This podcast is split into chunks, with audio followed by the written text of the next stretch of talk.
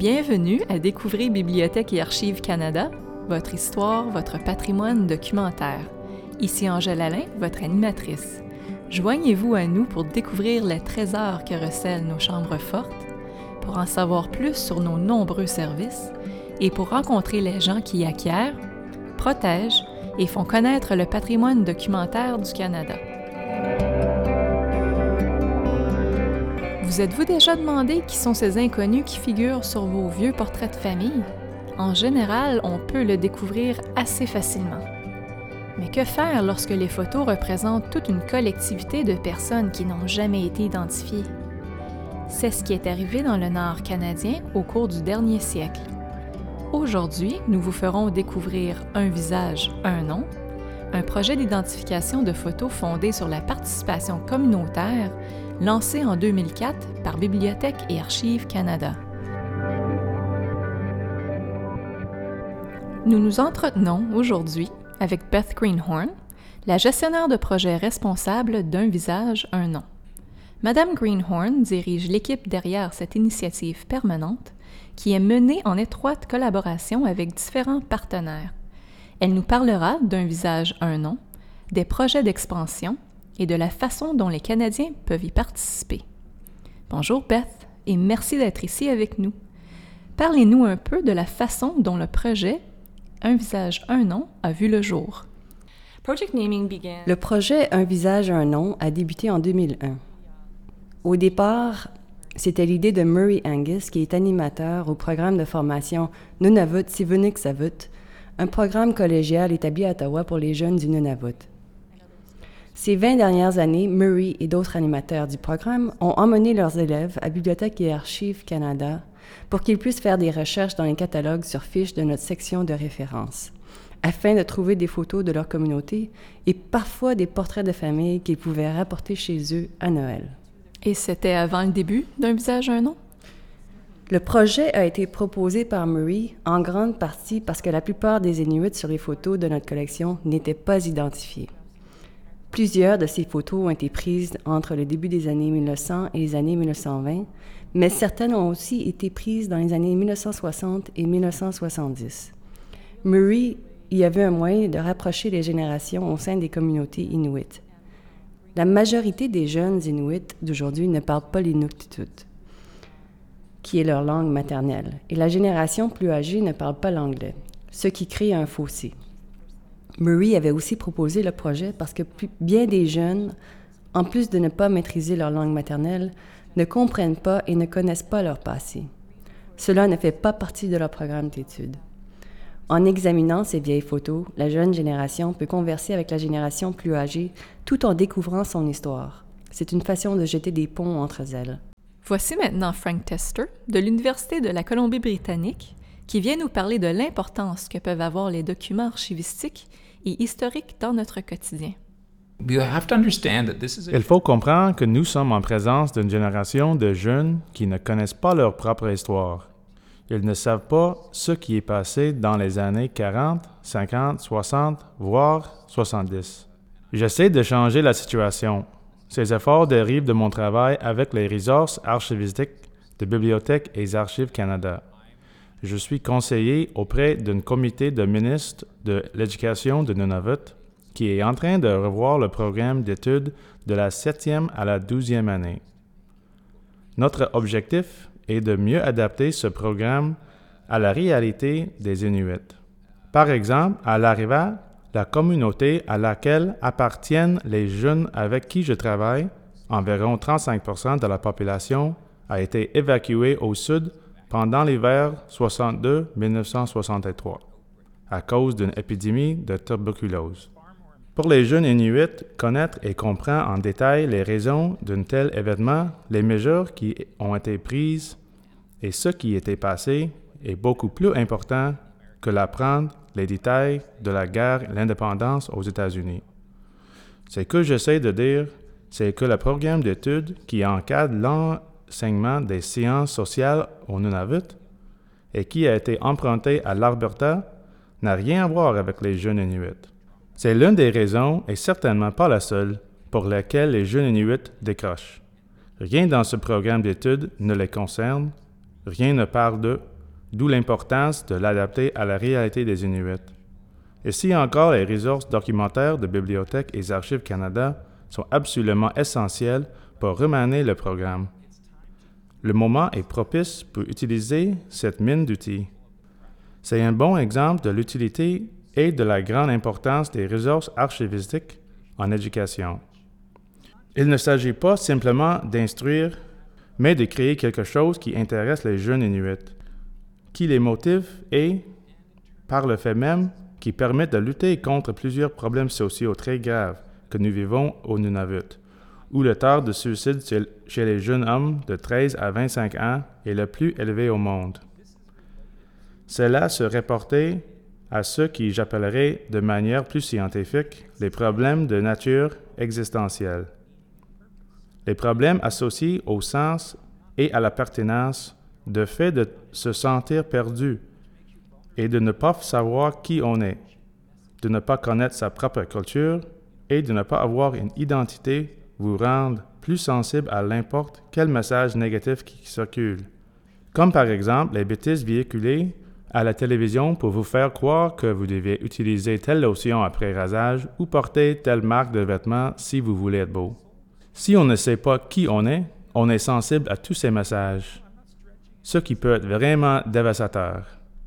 Je n'exagère pas quand je dis que les ressources qui sont ici, des documents historiques, et l'importance de les diffuser et de donner aux jeunes Inuits une idée de leur identité, de leur histoire, de leur passé, de ce qu'ont vécu leurs aînés, de qui ils sont, contribuent vraiment à lutter contre ce type de problèmes psychologiques et sociaux et contre ces préoccupations en matière de santé mentale.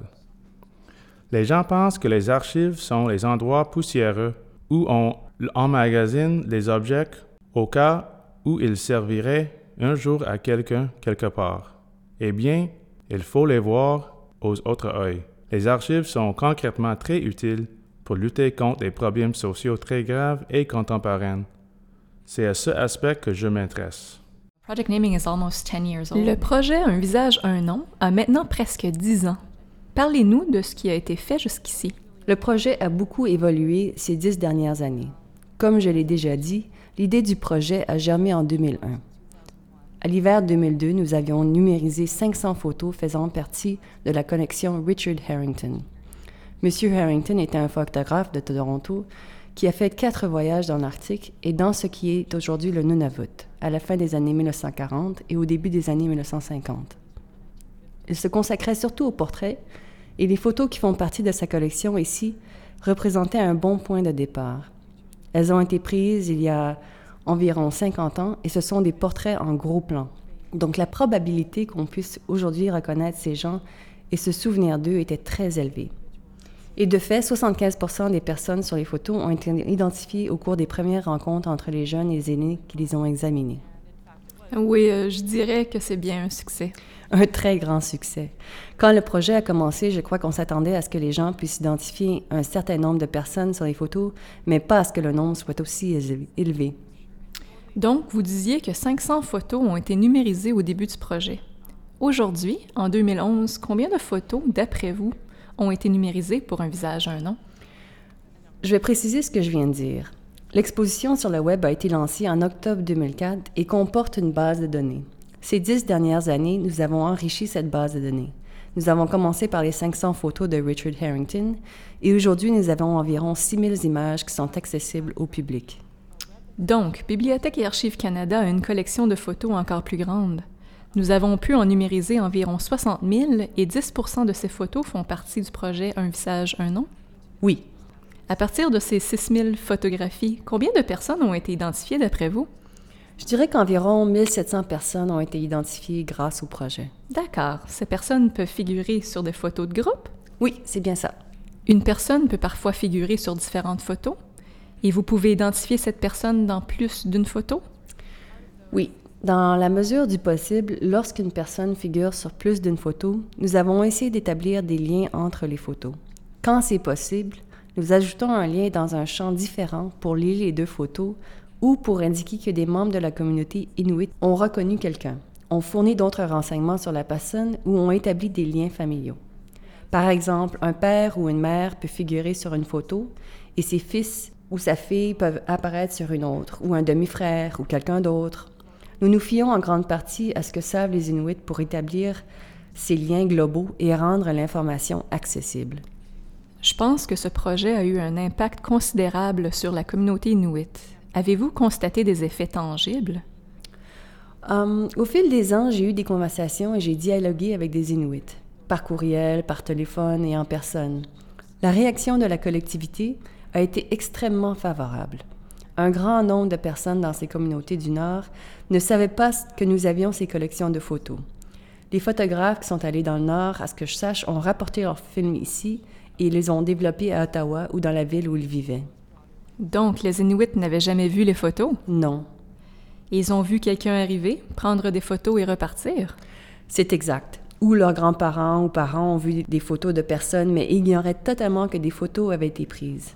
Le fait de rendre les photos accessibles aux membres de la famille et aux descendants des personnes qui sont décédées depuis longtemps a permis aux Inuits de renouer avec ces aspects de leur passé. Donc la réaction lorsque des gens ont pu faire le lien avec les images était vraiment émouvante. Voici maintenant Curtis Kunick, membre du Nanatsinik Arviat History Project, qui nous livre ses impressions après avoir découvert la photo de sa grand-mère lors d'une récente séance d'identification de photos à Bibliothèque et Archives Canada.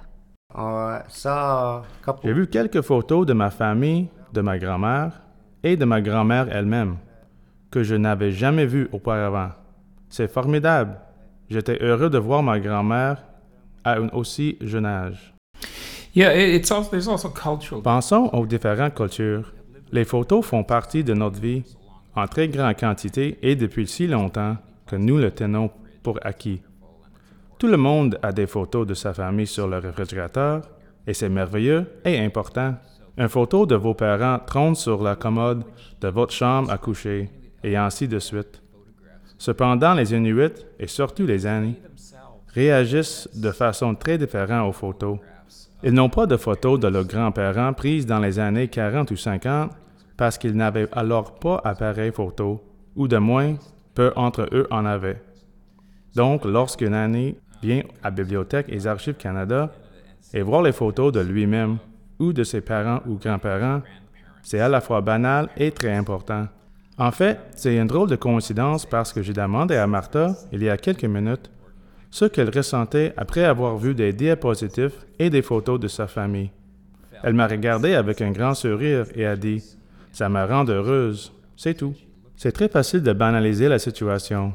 En soi, en raison de problèmes réels que connaissent les communautés inuites comme le logement, les conditions de vie, l'emploi. Dans certaines communautés, le taux de chômage chez les jeunes atteint 60 à 70 %. Il y a aussi ce problème de suicide que j'ai mentionné et des problèmes de santé mentale de gravité variable. Veillez à ce que les gens des communautés aient accès aux ressources qui contribuent à leur bien-être mental et les rendent heureux. Ce n'est pas rien. Dans ce contexte particulier, c'est très important.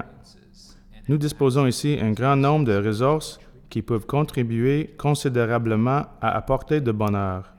Il ne faudrait surtout pas en sous-estimer l'importance.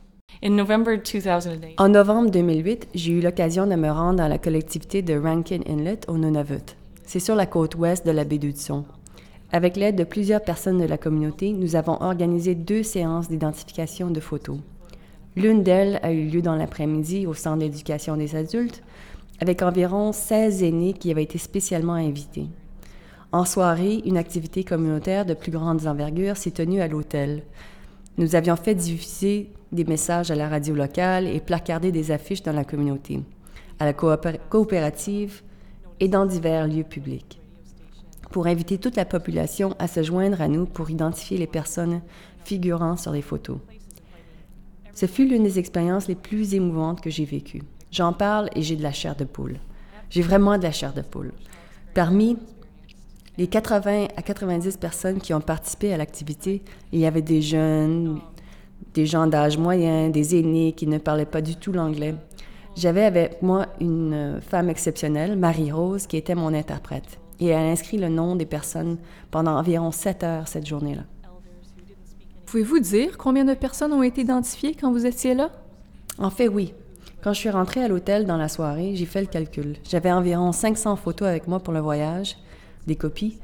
De 225 à 230 personnes environ ont été identifiées sur 130 photos, à la suite des deux séances tenues cette journée-là. C'est très impressionnant. Oui, c'était incroyable. J'ai été particulièrement touchée par la séance de la soirée à l'hôtel. Ça riait, c'était bruyant, et les gens parlaient et pleuraient, mais riaient aussi. Ce fut une expérience particulièrement réconfortante de voir autant de gens se remémorer de personnes grâce aux photos. Et renouer les uns avec les autres. Oui. Beth, je sais que vous avez rencontré des jeunes et des aînés récemment, en mai 2011. Parlez-nous du projet auquel ils travaillaient et des raisons pour lesquelles ils étaient à Bibliothèque et Archives Canada. Certainement. En septembre 2009, le Nanisinic Arviat History Project a été lancé et Bibliothèque et Archives Canada était l'un des partenaires. Donc, les gens qui sont venus à Ottawa en mai 2011 faisaient partie d'une équipe de recherche issue de la communauté d'Arviat au Nunavut. J'ai trouvé très intéressant le fait qu'ils menaient des travaux de recherche en se basant surtout sur nos collections de photos. Leur travail consistait à créer un vidéo et un blog multimédia et d'autres documents en ligne. L'équipe voulait reconstituer l'histoire de leur communauté, en partie au moyen des documents d'archives dans la collection, de documents contemporains et d'entrevues avec des aînés, afin de réécrire et de représenter l'histoire de leur communauté au point de vue inuit. Et maintenant, je cède la parole à Amy Owen-Gayak du Nanisinic Arviat History Project. Je m'appelle Amy Owen-Gayak. Je fais partie du Nanisinic Arviat History Project et j'ai commencé il y a environ un an. Je me suis toujours demandé à quoi ressemblait ma famille et s'il était important de connaître les membres de sa famille. Ce fut fantastique de voir une photo de lui. C'est toujours bon de manifester du respect lorsqu'on découvre un pan de son histoire. Donc, chaque fois que j'en apprends davantage, j'ai davantage de respect et de fierté à l'égard de mon appartenance à la communauté inuit. Je respecte plus les aînés qu'auparavant parce que je ne savais rien de leur histoire. Quand on connaît son passé, on sait davantage qui on est vraiment et d'où on vient. Parlez-nous de l'avenir du projet et des prochaines étapes. Jusqu'à maintenant, le projet et le rassemblement des données étaient surtout une communication à sens unique. Des gens ont communiqué avec nous, par courriel, en personne et autrement, pour nous envoyer l'information et les noms des personnes sur les photos, et nous avons ajouté le tout à la base de données. Et affiché le tout en ligne. C'est exact. Mais ce qui est excitant, c'est qu'au cours des prochains mois, nous prévoyons utiliser les nouveaux médias sociaux, ce qui permettra aux gens d'ajouter des noms et d'autres informations directement en ligne.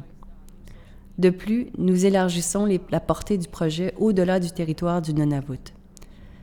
Par le passé, nous avons concentré nos efforts exclusivement sur le Nunavut parce que notre premier partenaire était le programme de formation Nunavut Sivuliksavut et que celui-ci travaillait en étroite collaboration avec le gouvernement du Nunavut et le ministère de la Culture, de la Langue, des aînés et de la Jeunesse. Dans les prochaines étapes du projet, nous avons déjà numérisé une collection qui concerne Nunavik dans le nord du Québec, la région de la baie d'Ungava, Iqaluit et Baker Lake, qui est aujourd'hui dans le Nunavut, mais également Aklavik dans les territoires du Nord-Ouest. Donc, les documents en question seront lancés plus tard, à l'automne 2011. Nous aurons une application qui permettra aux gens d'ajouter directement de l'information qui sera ensuite diffusée. Ça sera un peu comme Facebook où les gens peuvent référencer des photos, donc davantage de photos peuvent être identifiées et les gens peuvent se retrouver. Donc, tout le monde peut y aller et inscrire des commentaires au sujet des photos? Pas seulement les Inuits, mais n'importe quelle personne au Canada qui détient de l'information au sujet d'une photo donnée, du contexte dans lequel la photo a été prise et de la personne sur la photo. Seulement inscrire des commentaires. J'imagine que les gens auront probablement aussi des discussions sur les photos. Tout cela sera possible? Exactement. Et ce qui est merveilleux avec ce projet, c'est qu'il intensifiera notre présence sur le web dans la communauté virtuelle. En plus des Inuits qui tentent d'identifier les personnes sur les photos, toute une collectivité de chercheurs s'intéresse au Nord et travaille très étroitement avec les Inuits depuis des décennies. Ces chercheurs ont une foule d'informations et des connaissances qu'ils peuvent diffuser et accoler aux photos pour rendre celles-ci encore plus précieuses pour les générations à venir qui s'intéressent au Nord, aux personnes sur les photographies, etc. Donc, cette nouvelle orientation du projet est particulièrement intéressante et stimulante. Voilà un bon exemple de projet qui est mené dans la communauté et de revêt un sens et une importance variable pour les Inuits. Le projet aide les Inuits à découvrir leur histoire, leur culture, leur famille, leurs ancêtres. Il rend les gens heureux. C'est vraiment important de mettre un nom sur les visages. Et c'est l'essence du projet « Un visage, un nom ». C'est pourquoi Bibliothèque et Archives Canada doit aller dans les communautés avec les photos et trouver des aînés et d'autres personnes qui peuvent identifier les gens. Cette activité comble le fossé qui sépare une partie très importante de la communauté canadienne, c'est-à-dire les Inuits de Nunavut et de l'Arctique de l'Est, et Bibliothèque et Archives Canada. Que demande de plus? C'est exactement le genre d'activité qu'il faut avoir de plus en plus. À certains égards, le projet « Un visage, un nom » fait œuvre de pionnier. Vous avez raison. Le projet « Un visage, un nom » est vraiment un exemple d'initiative fructueuse d'intervention auprès de la communauté, dans lequel les collections de Bibliothèque et Archives Canada jouent un rôle essentiel. Merci à Beth de nous avoir transmis une partie de ses connaissances et de ses expériences au sujet du projet « Un visage, un nom ». Je vous remercie, j'ai bien aimé notre conversation. Pour en savoir plus sur le projet « Un visage, un nom », rendez-vous sur le site collectioncanada.gc.ca/Inuit. Merci d'avoir été des nôtres. Ici Angèle Alain, votre animatrice. Vous écoutiez Découvrez Bibliothèque et Archives Canada, votre fenêtre sur l'histoire, la littérature et la culture canadienne. Je remercie nos invités d'aujourd'hui, Beth Greenhorn, Frank Tester, Amy Owen-Gayak et Curtis Kunick. Pour plus d'informations sur nos balados, ou si vous avez des questions, commentaires ou suggestions, veuillez nous visiter à collectioncanada.gc.ca/balado.